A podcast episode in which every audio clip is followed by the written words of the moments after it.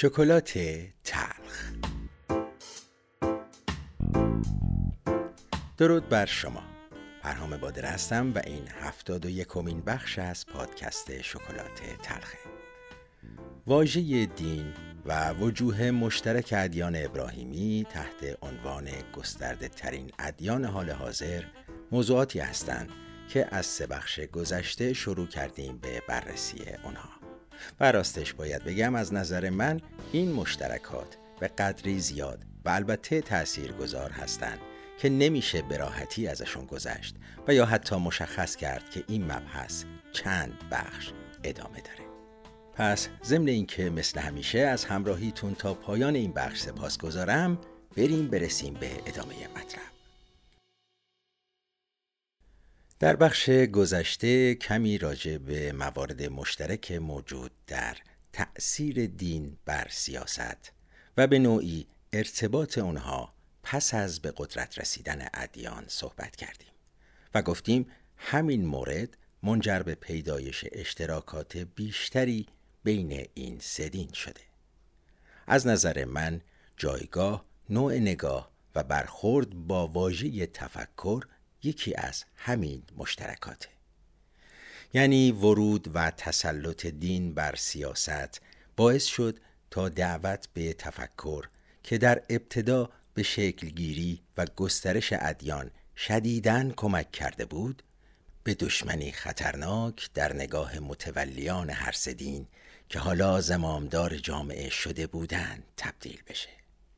اما اجازه بدین بگم که چطور شد من به این نتیجه رسیدم.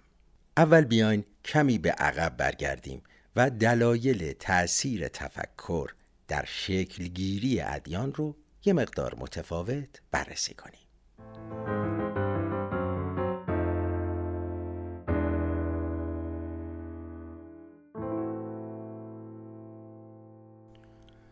مشترکات یا به قولی اصول ادیان چیا هستند؟ باور به یگانگی خدا، وجود دنیای جاویدان پس از مرگ و رسیدگی به اعمال دوران حیات و وجود فرستادگانی منتخب از جانب خداوند برای رساندن این پیام. خب حالا چطور میشه با تفکر این سه اصل رو پذیرفت؟ بیاین دانسته هامون رو کنار هم بچینیم و کمی از حس همزاد پنداری یا همون درک احساسیمون کمک بگیریم ببینیم چی میشه. اول اینکه می‌دونیم هر سه پیامبر عامی بودن. یعنی جزء دانشمندان، اندیشمندان و به نوعی تحصیل کردگان اجتماع خودشون نبودن.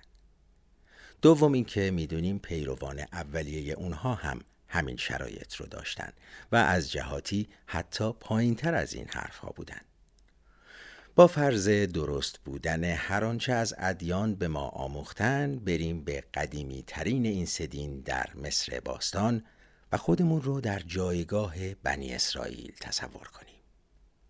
قومی هستیم به بردگی کشیده شده. در سرزمینی به فرمان روایی فرائنه که خودشون رو خدا می‌دونن. در سخت ترین شرایط ممکن زندگی می کنیم و به فجیع ترین شکل ممکن در حال ساخت مقبره برای این خدایان مجسمیم. حالا توی این شرایط یک نفر پیدا شده که میگه این فرعون خدا نیست و خدای واقعی نادیدنی و بسیار قدرتمندتر از این خدای دروغینه دنیا بنا به دلیلی خلق شده و بعد از مرگ دنیای دیگه ای وجود داره فکر کنید یا چرا فکر نمی کنید؟ خوب خودتون رو در اون شرایط و اون جایگاه تصور کنید. فکر کردن به این حرف ها چه تأثیری در شما ایجاد می‌کنه؟ چه تغییری در شرایطتون ایجاد می‌کنه؟ ضرب المثل معروفی در فرهنگ ما وجود داره که میگه آدم گشنه دین و ایمون نمی‌شناسه. شنیدین نه؟ مستاق بارزش به وضوح در امروز سرزمین ما به چشم می‌خوره حالا وقتی بعد از گذشته این همه سال از پیدایش و گسترش ادیان آدم گشنه دین و ایمون نمی‌شناسه به نظر شما در اون ابتدای داستان میشناخته اصلا برای آدمی در اون شرایط سخت چه فرقی می کرده؟ چه اهمیتی داشته که خدا کیه؟ کجاست؟ بعد مرگ چی میشه؟ یا این بابا رو کی فرستاده و از کجا پیدا شده؟ راستش به نظر من این موارد صرفاً باورهای قلبی به حساب میان و فکر می‌کنم شاید به همین دلیله که برخی صرفاً با اتکا به علم و دانش اونها رو قبول ندارن ولی خب پس حالا که عقل امروز بشر پاسخ قاطعی به این موارد نداره عقل ناقص ما در اون شرایط قراره به چه چیزی فکر کنه و به اون واسطه به این باور قلبی برسه.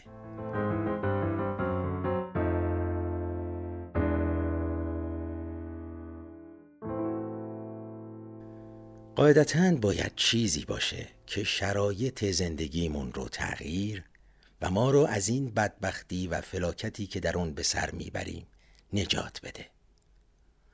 از اونجایی که خودمون رو در مصر باستان و بنی اسرائیل تصور کردیم من فکر می‌کنم جواب این سوال رو بشه در ده فرمان حضرت موسی پیدا کرد. این ده فرمان رو در اینترنت سرچ کردم. مثل هر موضوعی صفحات متعددی باز شد. مضمون همه یکسان بود. ولی چیزی که اینجا میگم رو عینا از روی ویکیپدیا نوشتم. به نظرم اومد جمله بندی های زیباتری داره. ضمن اینکه منابعش رو هم نوشته. یک من خداوند خالق تو هستم که تو را از اسارت و بندگی مصر آزاد ساختم. دو تو را معبود دیگری جز من نباشد. هیچ تصویری از آنچه در آسمان یا بر روی زمین یا در آب است نساز و آن را پرستش نکن. سه نام خالقت را بیهوده بر زبان نیاور. چهار روز شنبه را یاددار تا آن را مقدس بداری.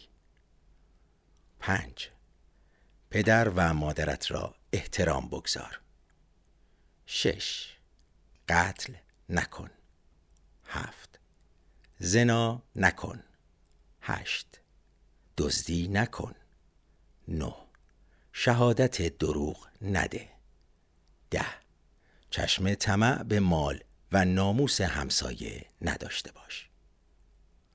به نظر من آنچه در این ده فرمان با هر اندازه از شعور و تفکر قابل فهمه اهمیت آزادی در فرمان اول و همینطور فرمانهای ششم تا دهمه که پذیرش اونها تأثیر مستقیمی بر شرایط زندگی من در جایگاه فردی از قوم بنی اسرائیل در اون زمان می‌ذاره.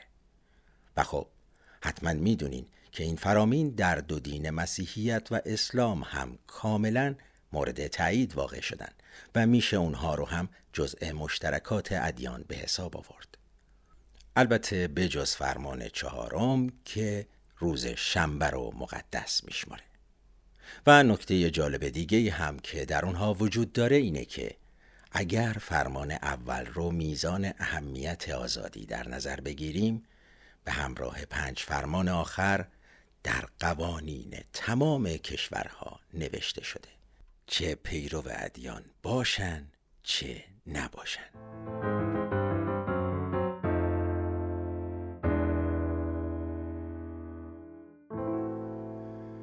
در پایان این بخش می‌خوام بگم دلیل دعوت ادیان به تفکر بدیهیاتی بود که فهم اونها نیاز به دانش خاصی نداشت و پذیرفتنشون به این واسطه زندگی پیروان اولیه این ادیان رو کاملا تغییر داد و شرایطشون رو نسبت به قبل بهتر کرد.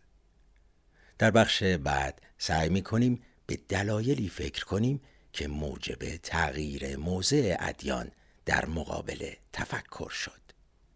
از اینکه مثل همیشه من رو تا پایان این بخش همراهی کردین. بسیار سپاس گذارم تا پنجشنبه همین موقع همینجا. بدرود.